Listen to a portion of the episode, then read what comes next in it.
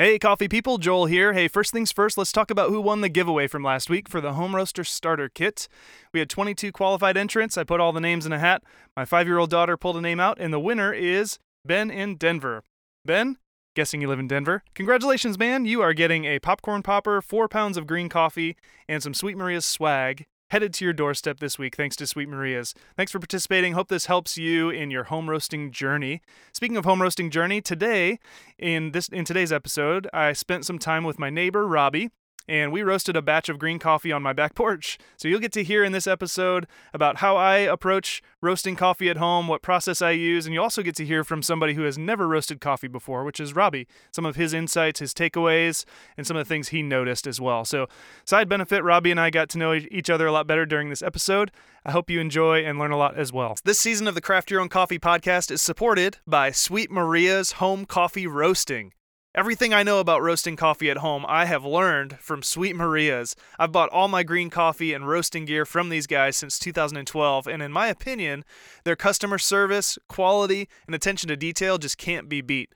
Sweet Maria's is the best place to buy green, unroasted coffee and home roasting supplies, and not only that, but their website and their social media are literally like a treasure trove of information and resources and videos to help anyone along their way on their home roasting journey.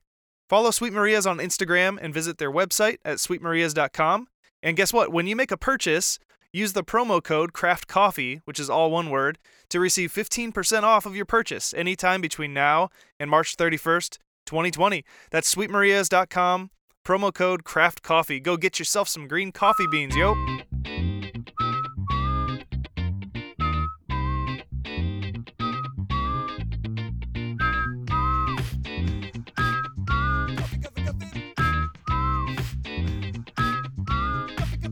All right, hey guys, I am sitting out on my cold back porch with my neighbor Robbie. Hey Robbie. Hello guys. Hey, um, did you know, Robbie? I just saw an article from the Pew Research Center that I think only one in four neighbors in the U.S. know each other.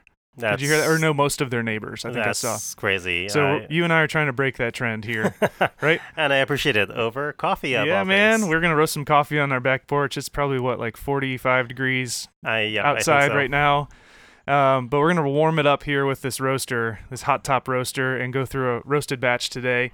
But um, Robbie, you guys, you and your wife and your three-year-old beautiful little daughter moved to the neighborhood about what six or seven months ago. Uh, I think it's uh, it's approaching eight months now. Eight actually. months. It's Yes. exciting. The time is flying. Happy to have you living right next door. you guys been- are it's amazing. fun. Thank you. And um, I wanted to hear a little bit about your coffee story. Kind of how did you get interested in coffee, and what do you guys do with coffee at your house? Oh, sure. Um, so my coffee story starts, I guess, uh, back uh, when I was younger, and I lived in a British country, and most of the coffee back then was instant coffee.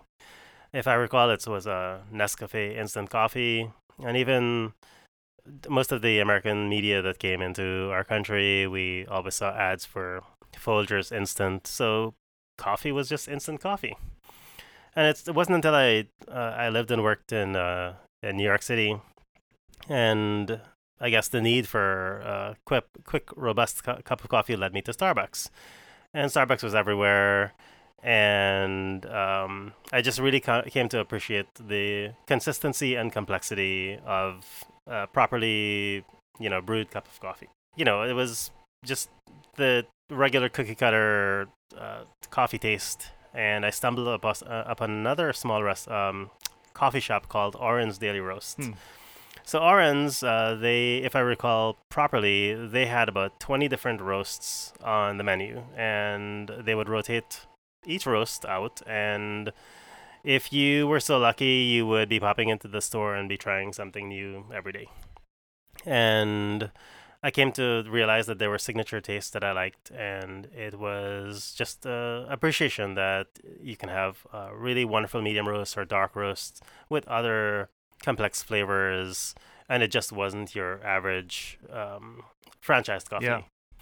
Then I was doing a job in Nashville, and it was uh, around the Country Music Awards, and uh, I believe our hosts hired a barista to provide coffee for all the uh, morning media people, and we just uh, chatting over a cup of coffee in the morning. I told him what I liked, and he said, "Hey, uh, you should try this uh, Brazilian roast that I have, or an Ethiopian roast that was now becoming popular. I think the Yirgacheffe coffee was coming in. Yeah.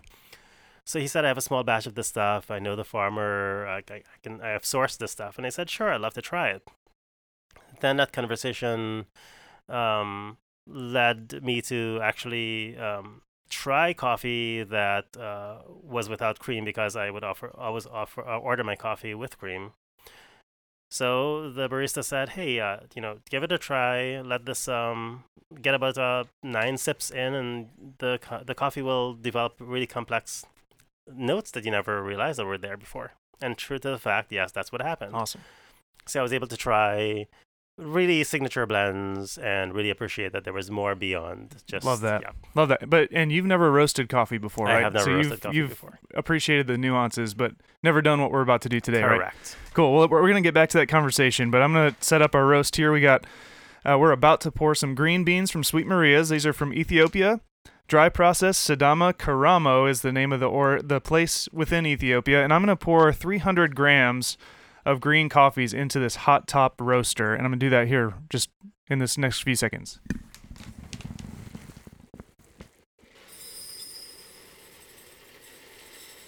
That is so spot on. Yeah, I kind of nailed it, huh?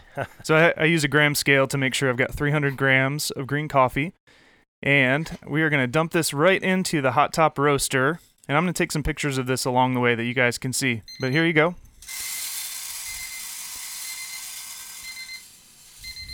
So you can hear I have sent the green coffee down this little entry tube um, and into the roaster. So this is a drum roaster, similar to what you might see in a high-end coffee shop with a big cooling tray, kind of a flat cooling tray with a little fan um, that moves the beans around inside. It, it's really important when you're roasting coffee that coffee the coffee beans themselves stay in motion, so you don't want them to sit still. That's why roasting coffee in an oven.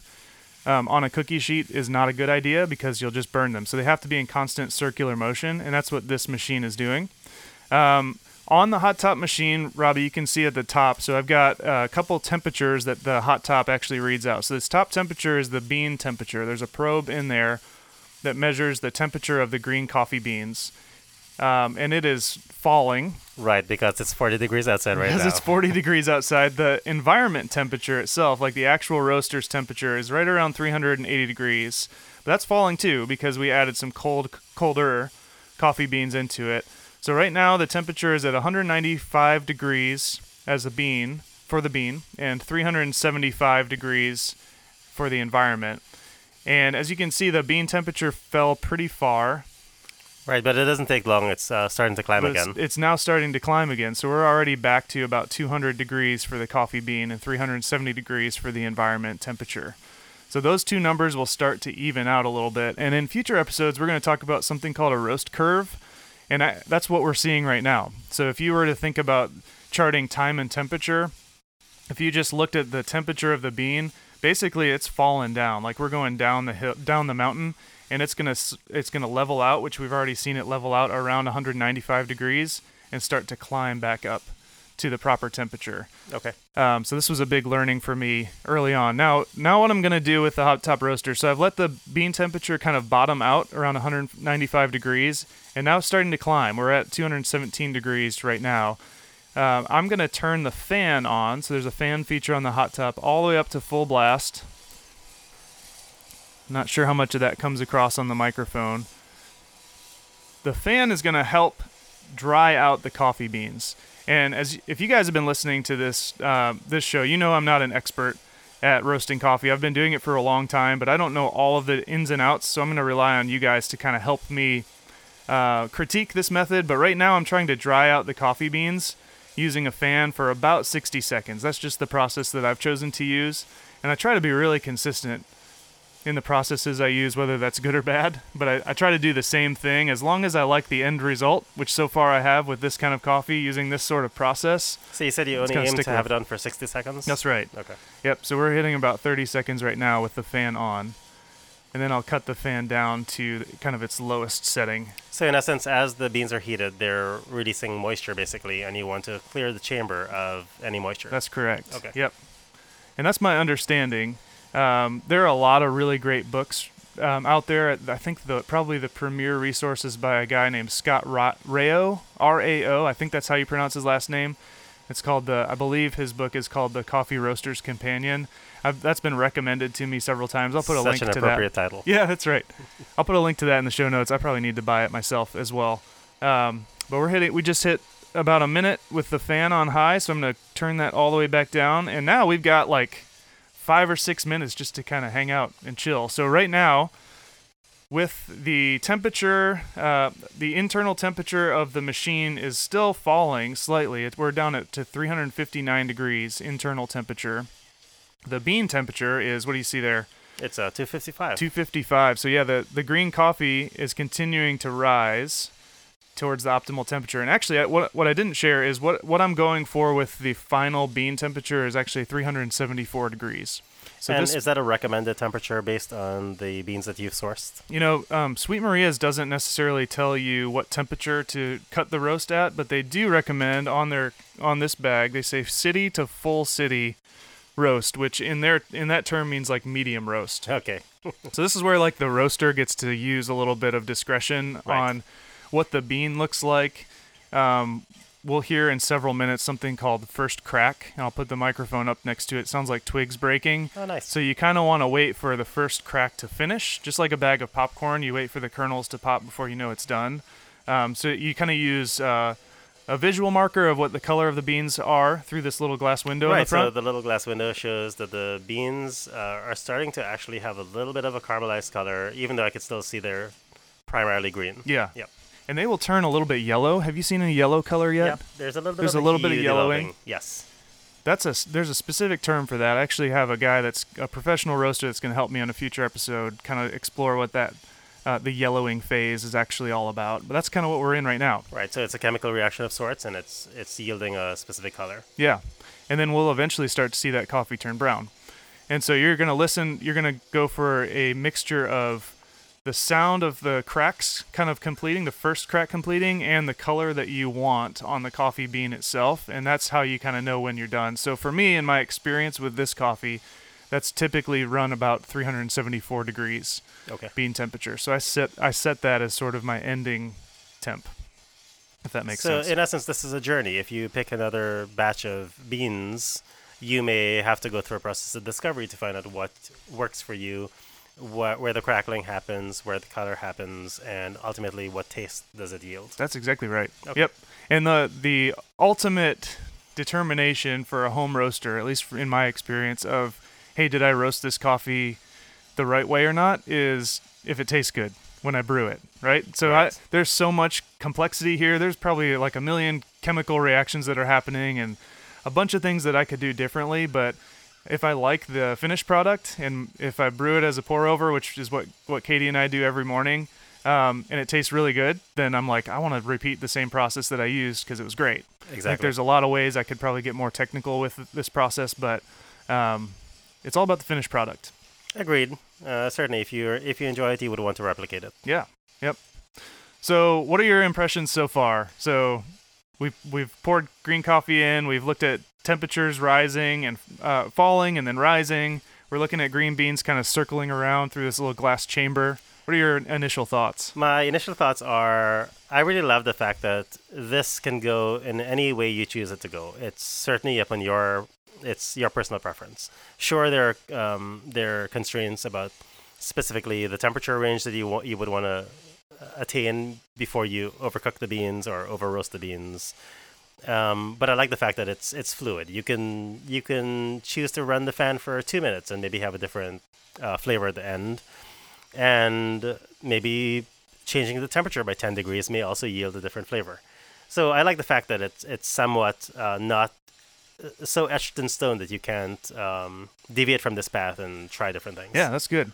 And it's you know, it's not actually very complicated. We're talking about temperatures and all these things, but essentially you can do the same thing um, in a popcorn popper or in a canister that sort of circulates beans around and just kind of listen for a couple markers. This this machine that I have you know I've invested uh, time and money into this hobby of mine, and Right. so it's it's giving me a lot more information, which is helpful, but it's not actually necessary to roast coffee at home. So okay, so we have hit a temperature, an important milestone in the roast, where the the environment, the actual uh, heat inside is at 400 degrees, Which is hotter than your target range. which is hotter than my target range. The beans themselves are at 320 degrees. Yes. So we're still rising towards that 374 degree mark, but the internal temperature, I want to sort of take down the temperature now. Yeah, I wanna keep- slow it down in the check, roast. yes. Keep it in check. So I I just took the heat from 100% heat to 90% heat once it hit 400 degrees. And I can tell you from the little window on the side, it's beginning to look like traditional roasted beans Oh, now. good. They're no longer green anymore. Uh, it's a mixture of a mild brown and just an occasional, you know, fleck of green in there. It's good. And so we're getting to a pretty volatile time within the the cycle of this roast where the beans are about to start cracking. They're about to enter first crack in the next uh, probably two minutes. I actually just heard a tiny pop. It's almost like Okay. a, almost like a cumin seed popping So we heard like one that. popping a little too soon, probably, but um, so we just hit 410 degrees internally. So I'm going to crank it down to 80% power. So we're gonna. I'm what I'm trying to do is control the rate of rise of the bean temperature. We don't want the bean temperature to spike up to 70. I want it to develop, like to slowly develop. Um, as we hit that target temperature of 374. Right, it's so volatile at this moment, you can easily overcook or over roast the beans. Exactly. Yep. And so, um, and that is a that is a important roasting um, technique to have is as you approach first crack to reduce reduce heat and increase airflow. So I'm every time I'm cranking down the temperature. And every 10 degrees that the uh, heat goes up, I'm actually cranking down an additional 10%, if that makes sense. But I'm also cranking up the fan speed one notch at a time. So, um, and that's an advantage of using a roaster like the Hot Top. You have that control over the temperature and the fan speed as well. So in this case, the use of the fan is to regulate specifically or, or slow down the amount of um, heat that's Yeah. put into the environment, Yep. as opposed to purging the moisture within the air. Yep, That's right. Yep.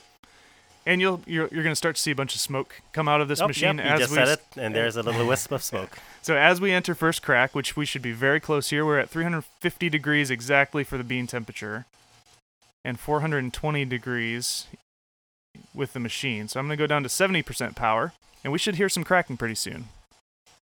Let's see what we hear. Okay, so Yep, we are I at heard the crack. 356 degrees, and check out what we hear.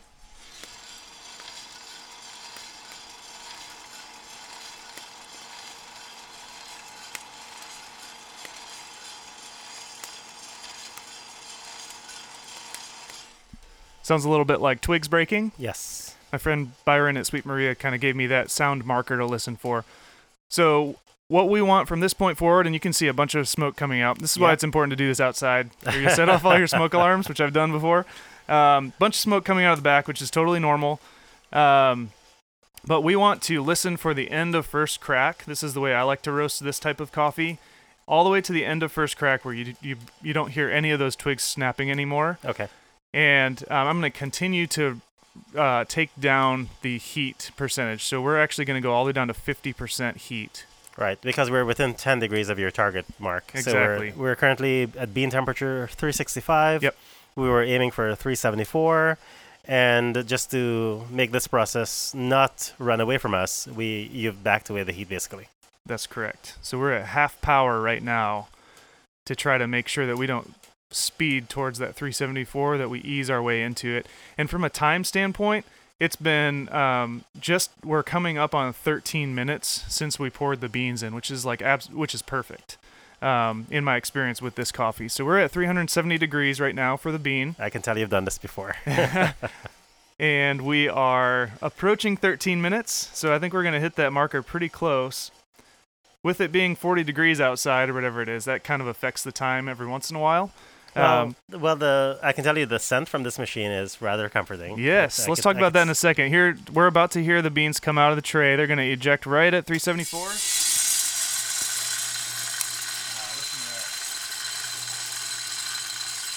And that is the beautiful sound of Yeah, it's a beautiful sight as well. lovely roasted coffee beans coming out into the cooling tray. They're kind of swirling around, and they'll cool off a little bit here in the tray for the next five minutes.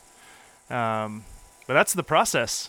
That was a lot of fun. What do you think? I really enjoyed that. It was uh, just a, uh, sorry, it was an experience for the senses. I mean, um, just the process of you introducing these green beans that came from a plant uh, a world away, Yes. and we prepared an environment that was really good for it, and we nudged it to the finish line, and now we have the comforting sounds of roasted beans, and it's really.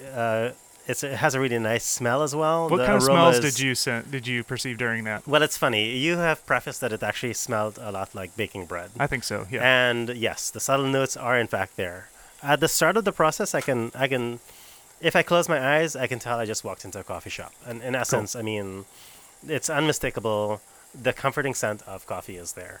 And I could I could just picture it being it's cold outside and walking into a warm environment with a comforting scent of coffee. It's it's really reassuring. And then at the end of the roast, I believe when as we were approaching approaching the first crack, I think I started smelling more of that bread that Yeah. you were talking about. Yep. Yep. And now it'll be interesting. I'll pick this tray up when when it's done cooling here, and give let you smell the coffee. Um, it's not going to smell like what you think it would smell like at this stage. Like it actually doesn't smell like much of anything. I see. Um, it's not until a lot of the CO2. So what's if you've listened to the first season of this podcast, we talked a lot about um, coffee needing to degas or like release CO2 Yes. after the roast process. So, um, because there's a ton of CO2 in these coffee beans right now, they actually need to escape before you can get that sort of smell and the flavor. That's why it's really important. You would not want to grind this coffee and brew it right now. It would not taste good. Wouldn't taste anywhere near what you'd expect. I see. And so typically, you're going to want to wait, at least in my experience, I usually want to wait three or four days minimum until I'm actually using this coffee. So I put it in something that's uh, sealable that allows CO2 to escape but not to let oxygen in. And that's going to give you like the best flavor possible for this coffee as the the right amount of CO2 gets out. I see. So that's So- the process. So one Any of the questions? things, yeah, um, just picking up on that. So, is it true that in this case, the longer you wait with it being sealed, does it actually develop more complex notes in the long run? You know that I'll probably um, need to get into that with some of the professionals that I'm speaking to. My my experience is, you know, there's been times where Katie and I are in a pinch and we've run out of our coffee, and so I'm roasting something and brewing it like literally within the next 24 hours, Yes. and it's okay. It's not bad. But if I compare that to um, letting that coffee rest for four up to seven days even before I open the the sealed container and brew it, it is a way different experience, much more smooth. So I would say yes. I I think I'm curious to test you to see what happens after three months. Can you actually let it sit for oh, three, three months. months? I don't know about three months. That's probably a good question for the professionals. That seems like too far Okay. um, to let it let it rest, but um, I don't know the real reasons why. Okay. I think the rule of thumb is you you probably don't want to wait more than three or four weeks. I see. To drink it, um, to to prepare it and drink it, but um, you definitely want to give it a few days Okay. to allow that CO2 to get out and for the the coffee to develop into its most beautiful form. But the cool thing is, I'm actually going to take um, this coffee roasted this exact way with this same process to those professionals I mentioned Yes. next week, and they are going to grade the coffee and see how we did Oh, with nice. this roast today. sounds awesome. That sounds good. So they're going to actually give me a score and help me figure out what I did right or what I did wrong in this process. That'll help help me um, roast coffee even better at home. So, Robbie, thanks so much for coming over. Oh, this was a lot of fun. Thank you for inviting me. We bonded over our girl dad status. Uh, we both Indeed. we're both girl dads. Hashtag girl dad, And coffee lovers. and we are coffee lovers. He you brought over some uh, Zabar's coffee to me not long after you. Um, Ah, yes. moved here, um, which I so once I found loved. out that you loved coffee, I said, um, "Let me share with you what I actually drink right now." And one of the things that I I discovered in New York City was uh, the Zabar's supermarket chain, as well as the fact that they're they're signature coffee roasters. And to this day, Zabar's is still my go-to coffee, and um, I look forward to grinding it every morning and doing a.